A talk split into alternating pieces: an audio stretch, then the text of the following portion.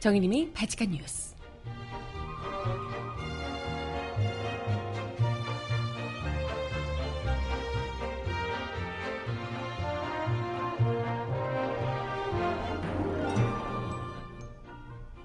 여러분 안녕하세요. 바지칸 뉴스 정일임입니다. 문재인 정부가 출범한 지 이제 벌써 7일째. 요즘 뉴스 보는 재미로 하루 시작한다는 분들 많으시더라고요. 물론 뭐 초기라서 더 그렇다고도 할 수 있겠지만 그런 셈 치더라도 정말 요즘 훈훈한 뉴스들이 매일매일 올라오고 있는데요. 특히 어제는 보자마자 눈물이 왈칵 쏟아질 것 같았던 소식도 전해졌습니다.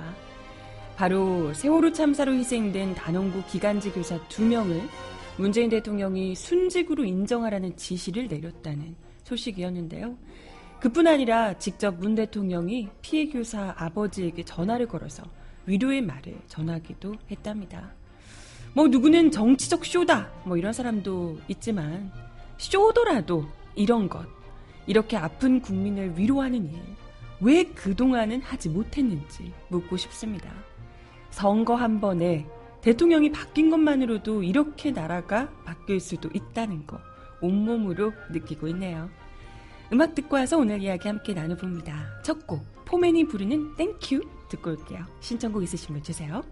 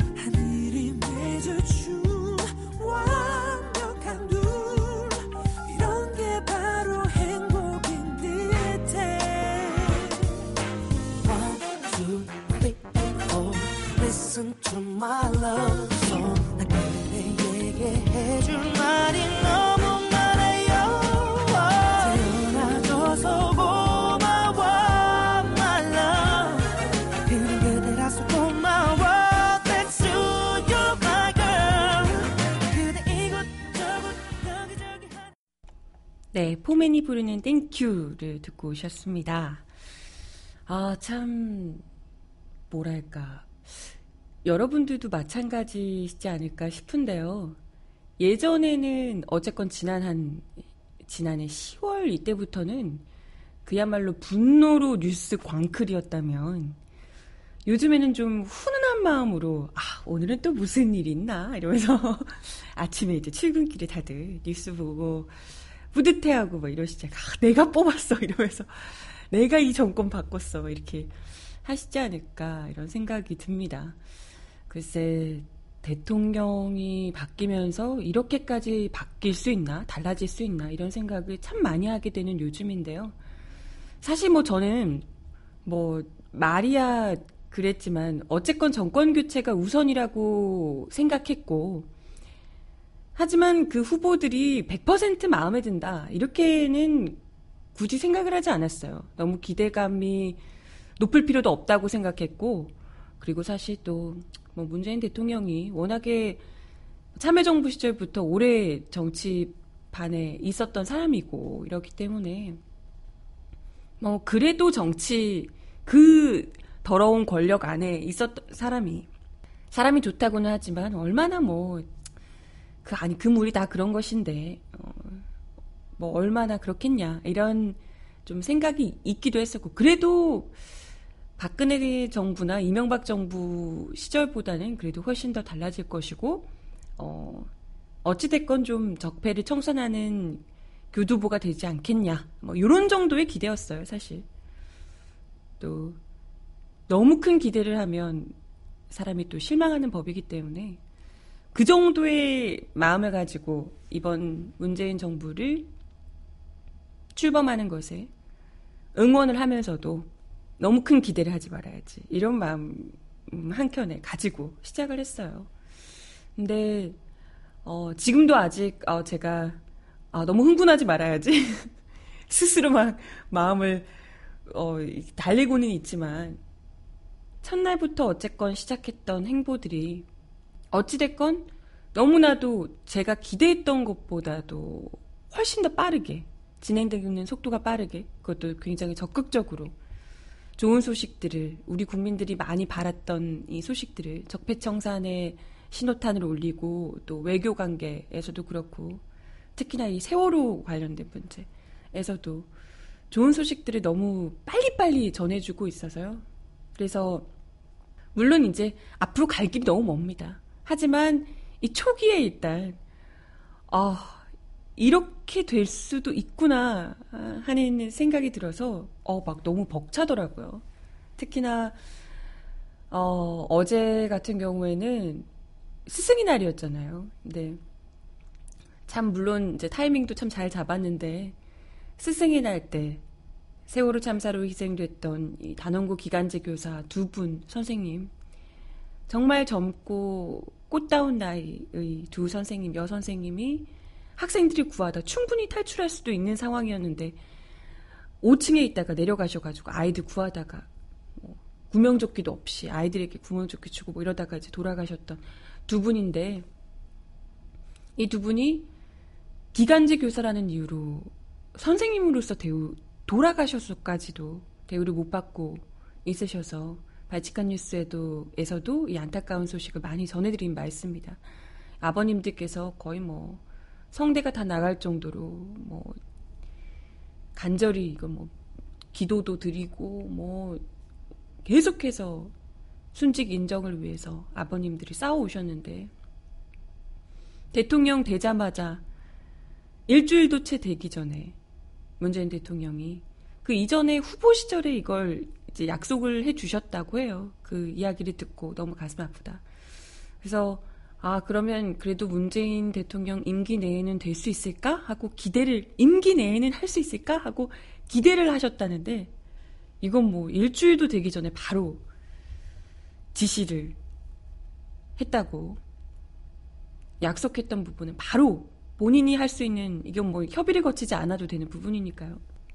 김초원 교사, 그리고 이재 교사 두 사람의 순직 인정을 바로 해 주셨다는 소식입니다.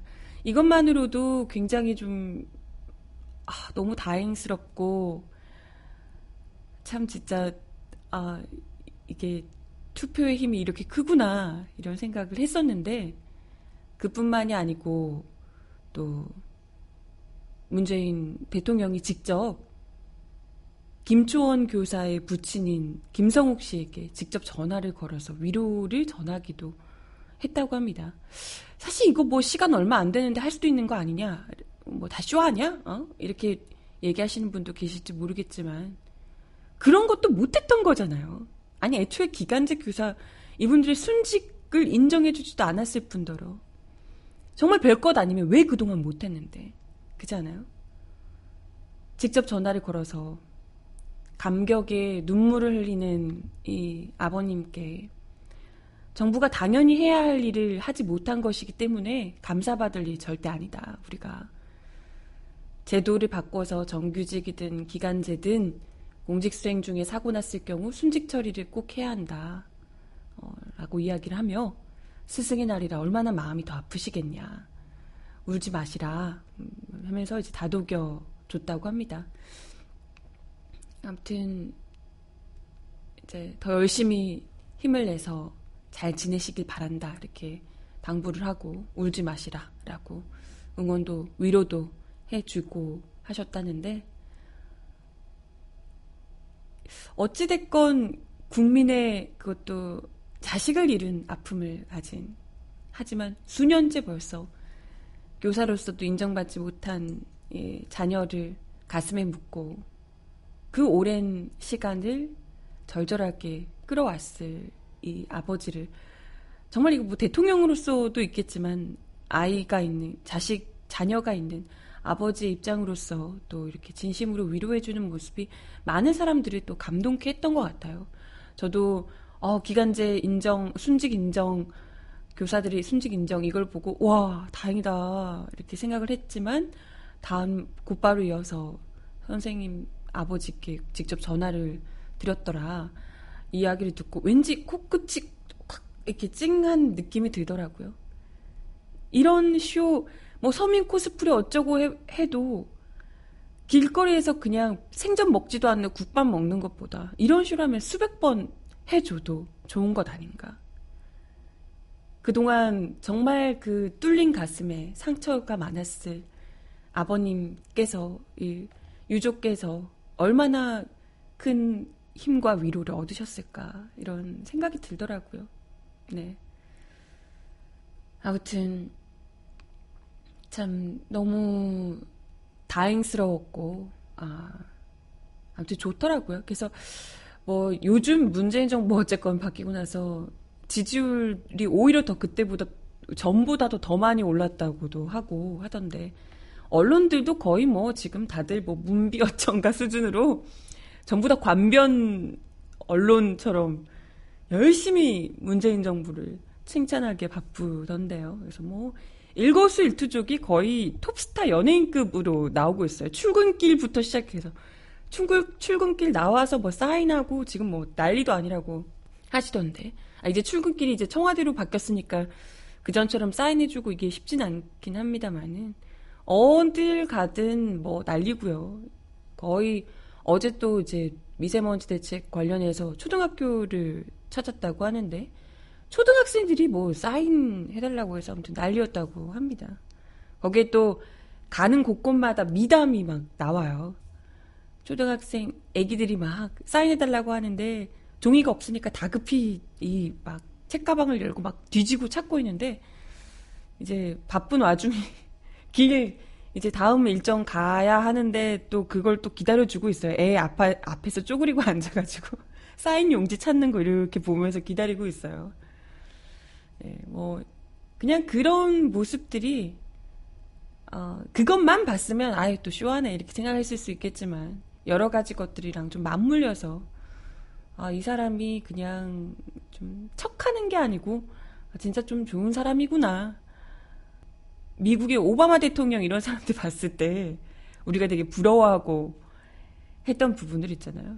이런 게 좀 지금 느껴지는 물론 이것도 이제 계속 가봐야 합니다. 아, 하지만 어찌됐건 우리가 박근혜, 이명박 이런 사람들을 봤을 때 느껴졌던 아 인간 맞아? 사람이 어떻게 저럴 수 있어?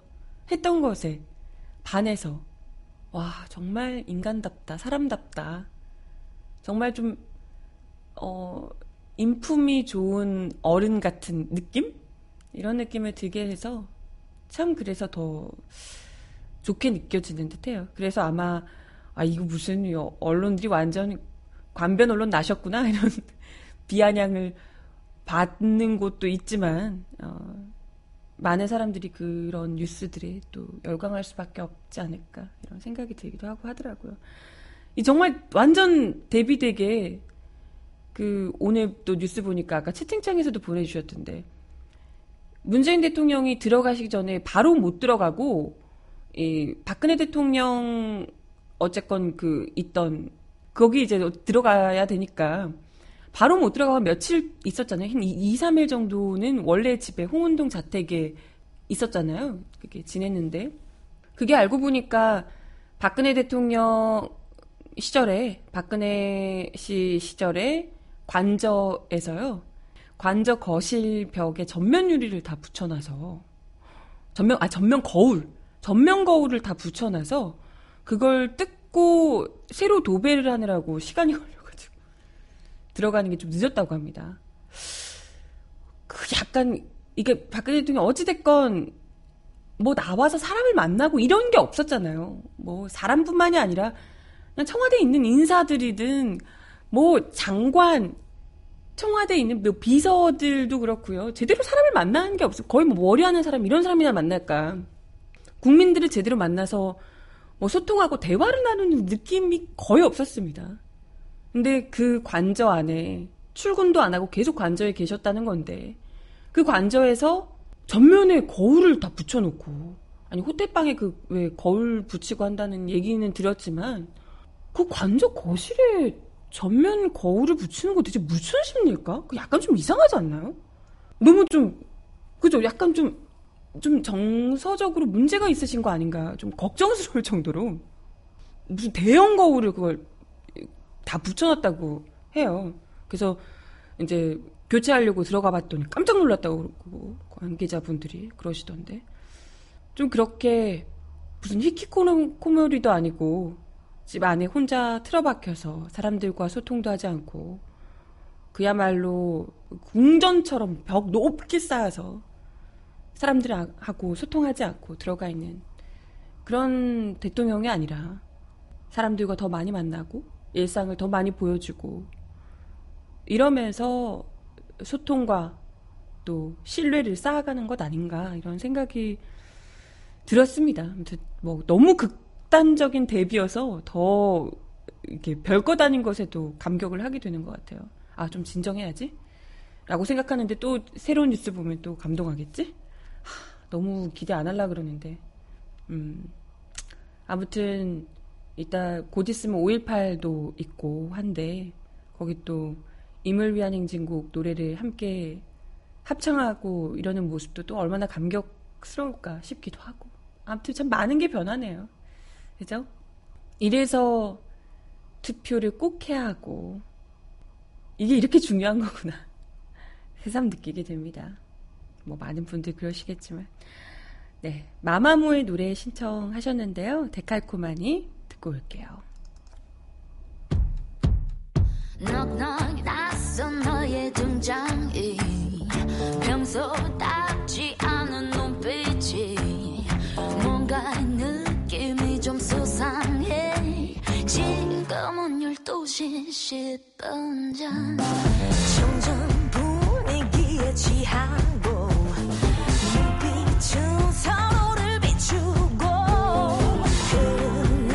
침묵도 끈적해. 터질 것만 같은 우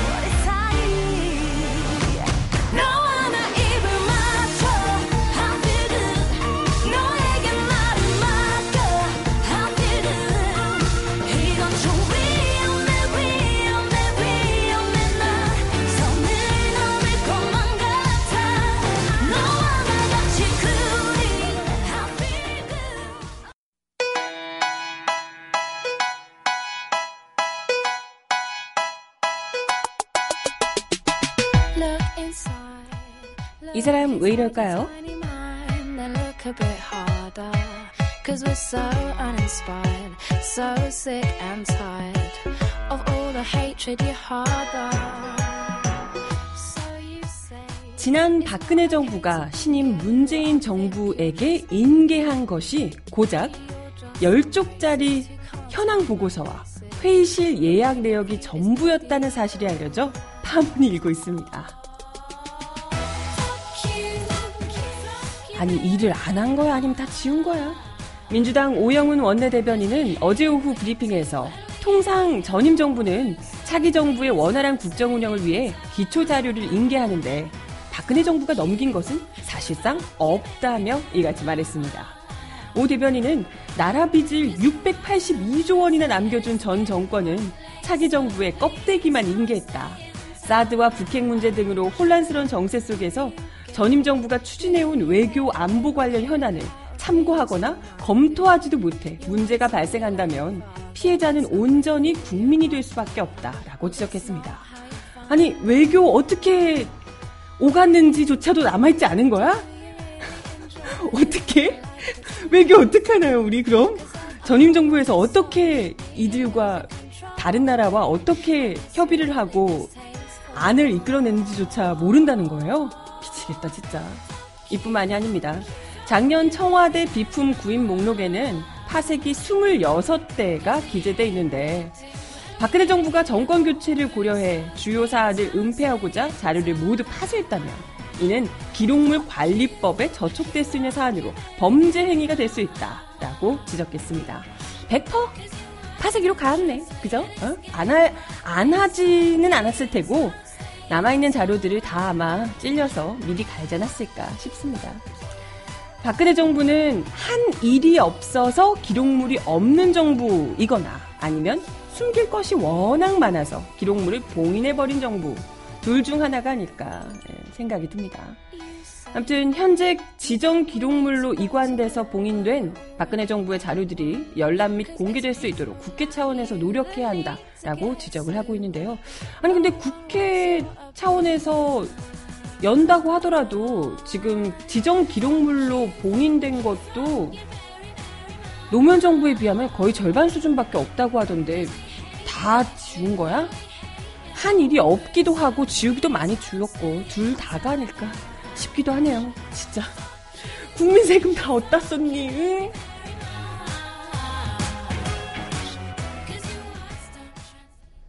진짜 국민 세금으로 거울방이나 만들고 거기서 얼굴이나 뜯어보고 그죠? 머리나 올리고 이러는데 다 쓰신 모양이에요. 음악 하나 더 듣고 옵니다. 언니스가 불러요. 맞지? 듣고 올게요.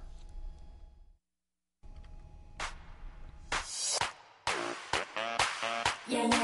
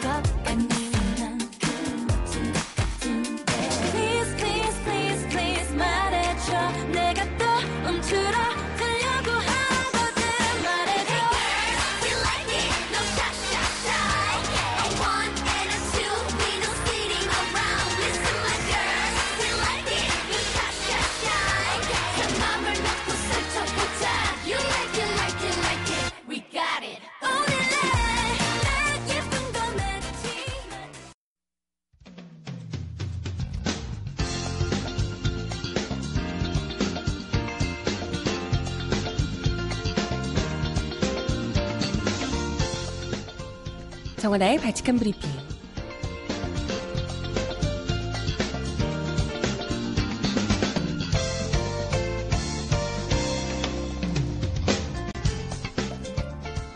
첫 번째 소식입니다. 문재인 대통령이 어제 미세먼지 감축 대책으로 30년 이상 노후 석탄 화력 발전소에 대한 셧다운을 지시했습니다. 문 대통령은 어제 오후 2시 서울 양천구 은정초등학교 미세먼지 바로 알기 교실을 방문한 자리에서 이 같은 내용의 미세먼지 대책을 발표했습니다. 아, 고등어, 고등어 구워 먹지 말라 뭐 이런 거랑 비교가 되네요. 기억나시죠? 문 대통령의 이번 지시에 따라 30년 이상 노후된 석탄 발전소 10기 중 8기는 6월 한 달간 일시적으로 가동이 중단됩니다. 나머지 2기는 전남 여수에 위치한 석탄 발전소로 전력 수급 비용 문제 때문에 이번 가동 중단에서 제외됐습니다. 또 내년부터는 전력 비수기인 3월부터 6월까지 4개월 동안 가동 중단이 정례화하기로 했습니다. 문 대통령은 노후 석탄 발전소 10기의 폐쇄 시기를 최대한 앞당겨 임기 내에 모두 폐쇄할 방침입니다. 현재 운영 중인 석탄 발전은 총 59기로 전체 석탄 발전소 가운데 노후 석탄 발전소 10기의 설비 용량 비중은 10.6% 수준이지만 오염물질 배출량 비중은 19.4%로 상당한 부분을 차지하고 있다고요. 청와대는 이번 석탄발전소 셧다운 지시에 대해 미세 문제를 국가적 의제로 설정하고 근본적 해결 방안을 마련하겠다는 대통령의 강력한 의지가 담긴 것이라며 이를 위해 문 대통령은 조속한 시일 내 대통령이 직접 챙기는 미세먼지 대책 기구를 설치할 것도 김수현 사회수석에게 지시했다고 밝혔습니다. 김주현 사회수석은 이번 가동 중단으로 미세먼지가 1에서 2% 절감할 것으로 예상한다라고 기대했습니다.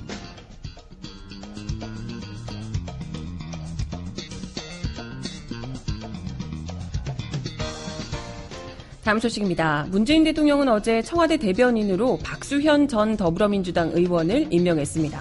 청와대는 이날 밤 기자들에게 보낸 메시지를 통해 이 같은 임명 사실을 밝혔는데요. 임종석 청와대 비서실장은 밤늦게 박 전 의원에게 임명 사실을 통보한 것으로 알려졌습니다.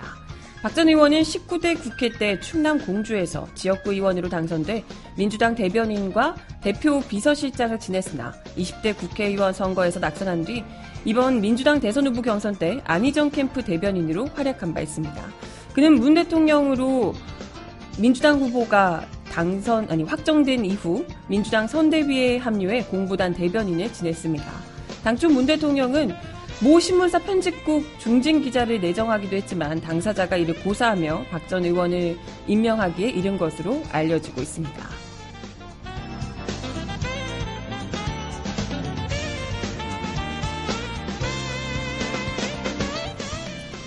다음 소식입니다. 일본 정부가 유엔 고문 방지 위원회의 한일 위안부 합의 개정 권고에 대해 법적인 구속력이 없다며 묵살했습니다. 얘들 봐라, 이거 봐라, 어, 이거 봐라. 일본 정부의 대변인인 스가요시대 관방 장관은 어제 정례 브리핑에서 한일 합의는 당시 반기문 유엔 사무총장을 포함해 유엔에서 높은 평가를 받았다며 아 반기문 이번 일은 한국에 대해 언급한 것이라고 생각한다고 말했습니다. 그는 위원회의 권고는 일본 정부에 대한 법적인 구속력은 전혀 없는 것이라고 주장했습니다. 앞서 유엔 고문 방지위는 지난 12일 편엔 보고서에서 2015년 12월 이뤄진 한국과 일본 정부의 위안부 합의 내용을 개정할 것을 공고한 바 있습니다. 당시 위원회는 양국 간 이뤄진 합의를 환영하지만 피해자에 대한 보상과 명예회복, 진실규명과 재발방지 약속 등과 관련해서는 합의가 충분하지 않다고 꼬집은 바 있습니다. 또한 여전히 38명의 피해자가 생존해 있다는 점에 주목한다며 피해자 구제권을 명시한 고문 방지 협약 14조의 기준에서 보면 합의의 범위와 내용 모두 부족하다라고 했습니다. 아니 이거 합의 내용 우리 국민들한테도 잘 안 알려져 있는데 위원회 보고서 내용이 강제력이 없는 것은 사실이지만 일본 측이 위안부 합의와 관련해 유엔의 공식 평가를 무시한다는 점에서 전쟁 범죄 심각성을 인지하고 있는 세계 다수 국가의 지탄을 받을 가능성이 높은데요. 보고서 내용은 합의의 문제점을 명확하게 지적하고 있습니다. 일본의 위안부 합의 관련 유엔 권고안 무시는 이번이 처음이 아닌데요. 유엔 여성차별위원회 위원회도 지난해 3월 희생자 중심의 접근 방식을 채택하지 않았다며 일본 정부의 공식 사과와 배상 등을 권고했지만 일본은 일본 측 성, 설명을 충분히 반영하지 않았다며 받아들이지 않았던 바 있습니다. 아니 뭐 어차피 이런 정도의 수준 국제사회에서 다시 합의를 해야 한다 부족하다라고 이야기를 하는데도 일본이 받아들이지 못하고 있다면 뭐 그걸 우리가 이해해 줄 필요는 없는 거죠. 국제사회가 이미 이 합의에 대해서 그렇게 생각을 하고 있는데 우리는 당연히 박근혜 정부 정말 호구 정부에서 했던 말도 안 되는 합의를 되돌려야 하고요. 재합의 어, 원점에서부터 다시 시작하는 합의를 해야 할 겁니다. 합의가 아니라 제대로 된 협상을 해야 되죠. 네, 음악 하나 더 듣겠습니다. 아이유가 부르는 이 지금이라는 곡인데요. 듣고 올게요.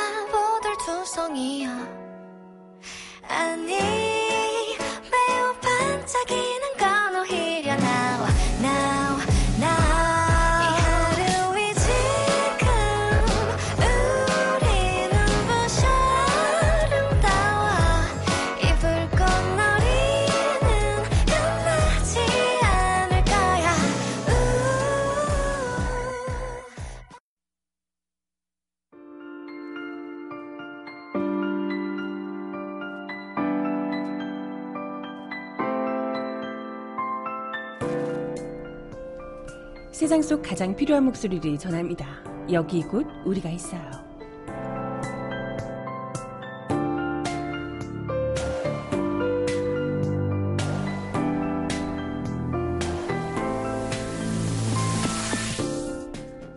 세월호와 희생자의 죽음을 잊지 말자라는 취지로 종교계, 문화계 인사들이 모여서 인천에서 팽목항까지 도보 순례에 나섭니다. 종교 문화계 인사들과 일반 시민들로 구성된 세월호 희망의 길을 걷는 사람들은 어제 오후 인천 연안부두에서 출정식을 가진 뒤 순례 첫 발을 내디뎠습니다. 순례단 출정식에는 세월호 유가족은 물론이고 조계종 총무원장 자승스님을 비롯해 종교 지도자, 문화예술계 인사, 교육계 인사들이 함께했습니다.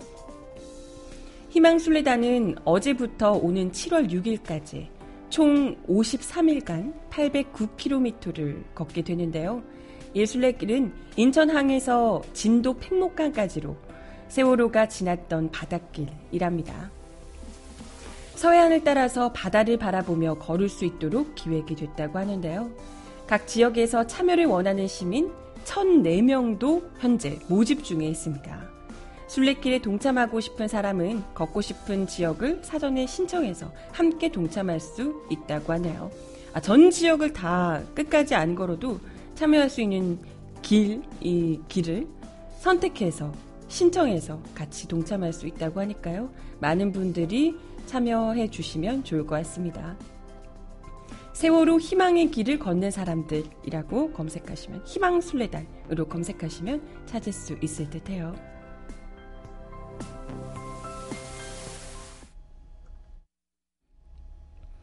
정말 오래오래 걸렸던 세월호의 진실을 이제는 조금씩 벗겨내 가면서 참 아픔이 많았던 피해자들과 유족들의 그 아픔을 달래줄 수 있는 계기가 될 수 있지 않을까 하는 기대를 갖게 됩니다.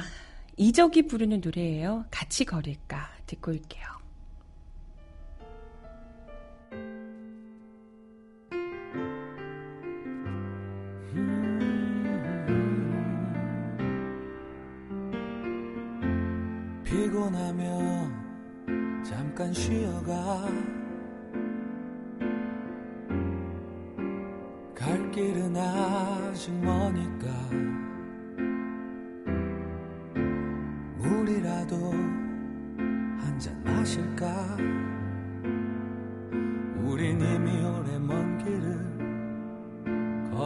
사람들이니까 높은 산을 오르고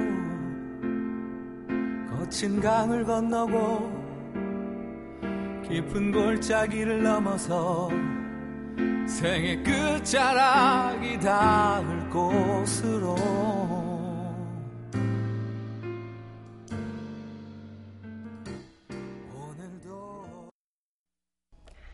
네, 지금 제가 아까 이야기를 하고 나서 잠시 후에 봤더니 포털 사이트 검색어에 박근혜 거울이 떠 있네요. 진짜 웃긴다. 아, 많은 분들이 어, 저도 보고 응? 이게 뭐야? 했는데 많은 분들이 비슷한 심정으로 경악하지 않았을까. 도저히 일반 사람들 상식 수준으로는 좀 납득이 안 가는 거라서 아 그러고 보니까 예전에 그 우상호 원내대표가 지난 1월에요. 세월호 참사 당일에 박근혜 전 대통령이 요가 수업을 들었다 이런 의혹을 제기해서 논란이 된 적이 있다고 하네요. 이 이야기는 처음 들었는데. 어, 그러면 그 거실, 거울로 꽉 차 있는 거실 방에서 요가를 배웠다는 건가? 아니, 요가에도, 저도 요가를 다녀봤지만, 물론 요가할 때 이제 큰 거, 거울 이렇게 두고 하긴 해요. 근데 그렇게 전면으로 다 있을 필요는 없는데? 거실, 이 얘기에 따르면 청와대 관저 내실의 거실을 사방으로 다 둘러싸이는 일명 거울방이라 그래요. 그럼, 그럼 이렇게도 비치고 이렇게도 비치고 그런 거잖아요. 이거 약간 그 공포 영화에 이런 거 나오잖아요. 전면을 사방으로 다 돼 있는 거울방에 그 공포 영화 중에 거울 속으로 이런 거 있잖아요. 내가 내 움직임이 사방에서 다 이렇게 막 왔다 갔다 하는데 그 중에 하나만 다르게 움직이는 거야. 소름. 이런 거 아닌가? 아, 진짜 거실 전체를 다 거울로 해놨으면 진짜 기겁할 만 했겠다. 들어가는 사람이 그죠? 약간 정말 좀 사람이 문제가 있는 거 아닌가 싶을 정도로 놀랐을 것 같은데 채팅창에서는 구치소 방도 이, 이, 뭐 꾸며줬다 그러는데 구치소 방 그 좁은 방도 아 이분 뭐 그 안에서는 나름 넓은 방이지만 청와대 있을 때보다는 좁은 방이 좁은 방이겠죠. 그 좁은 방도 사방이 다 거울 아니냐. 아니 그렇게 되면 약간 미치지 않을까 사람이? 다 그 좁은 방이 다 거울이고 아, 아무래도 우리 호텔 방을 큰 거울 또 달고 했다는 얘기 들었을 때도 진짜 사람 이상하다 싶었지만 진짜 어우 정말 보통은 아닌 평범한 사람은 아닌 것 같아요. 평범한 사람이 아니니까 애들이 죽어가는데 그 머리 올리고 있었겠죠. 진짜. 진짜 이해가 안 간다. 진짜 이해가 안 가. 아마 그래서 많은 분들이 충격을 금치 못하고 있지 않을까 싶네요. 와, 까면 까, 까도 까도 이상한 것만 나오니까 한 거라고는 뭐 남아있는 이 그 문서도 제대로 안 줘. 기본 이 기본적인 문서 청와대 안에서 쓰는 기본 문서도 남겨놓지 않고 다 삭제를 해버리고 남겨주지도 않고 거울은 전면에 달아있고 마리앙 떠네트도 아니고 뭔지 모르겠네요. 진짜 공주 거울 거울방에 있는 공주가 아니었을까. 하루 종일 거기 앉아가지고 자기 얼굴 뜯어다보고 이렇게 했던 건가? 요가하면서 막 자세 보고. 네, 뭐 여러모로 이해가 안 가네요. 마지막 곡으로는요, 노을이 부르는 함께 전해드리면서 인사드리겠습니다. 우리 힘들지만 함께 걷고 있었다는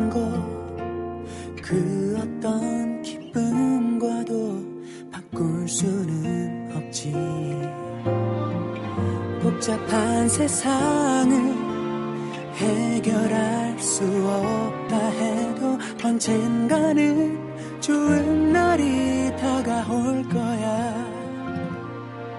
살아간다는 건 이런 게 아니겠니?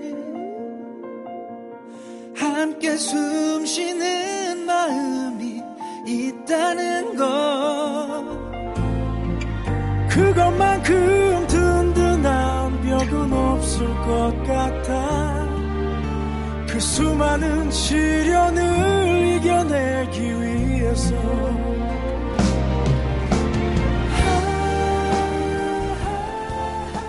네, 오늘도 발칙한 뉴스 함께 해주셔서 감사합니다.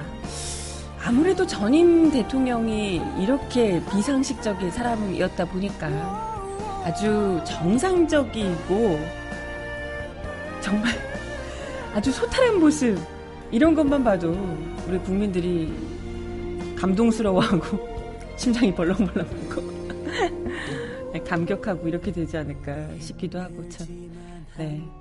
저 사람이 대통령이었다니 충격적이네요. 매번 보면 볼수록 그죠? 네, 아무튼 그나마도 조금이라도 일찍 끝나서 다행이라고 생각하며 이게 다 여러분 덕분입니다. 오늘도 좋은, 좋은 하루 보내시고요. 바칙한 뉴스는 내일 10시에 다시 오겠습니다. 여러분, 내일 만나요. 안녕. 좋은 날이 다가올 거야. 살아간다는 건 이런 게 아니겠니? 함께 숨 쉬는 마음이 있다는 것. 그것만큼 없을 것 같아. 그 수많은 시련을 이겨내기 위해서 울고 싶었던 저번